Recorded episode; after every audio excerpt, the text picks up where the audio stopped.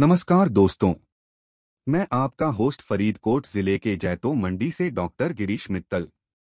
मैं आप सबका स्वागत करता हूँ हमारे पॉडकास्ट व्यापार दुनिया की कहानियाँ में। आज बात करेंगे भारतीय उद्योग दुनिया का सिंदरबद के बारे में। भारत एक विशाल देश है, जिसके अधिकांश लोगों का आर्थिक स्रोत उद्योग से जुड़ा होता है। भारत के उद्योगों की विकास इतिहास बहुत लंबा है और अभी भी उसकी गति तेज है।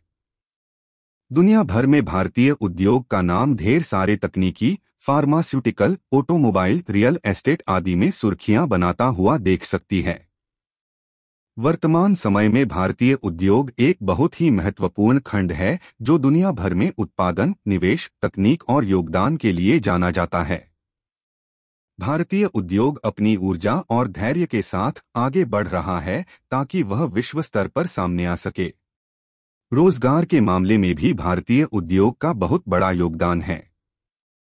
उद्योग ने लाखों लोगों को रोज़गार देने के साथ ही उन्हें आर्थिक रूप से सशक्त बनाया है। आज भारत में कुछ आईटी कंपनियों के साथ साथ नौकरी प्राप्त करने के लिए लोगों की भीड़ मिलती है।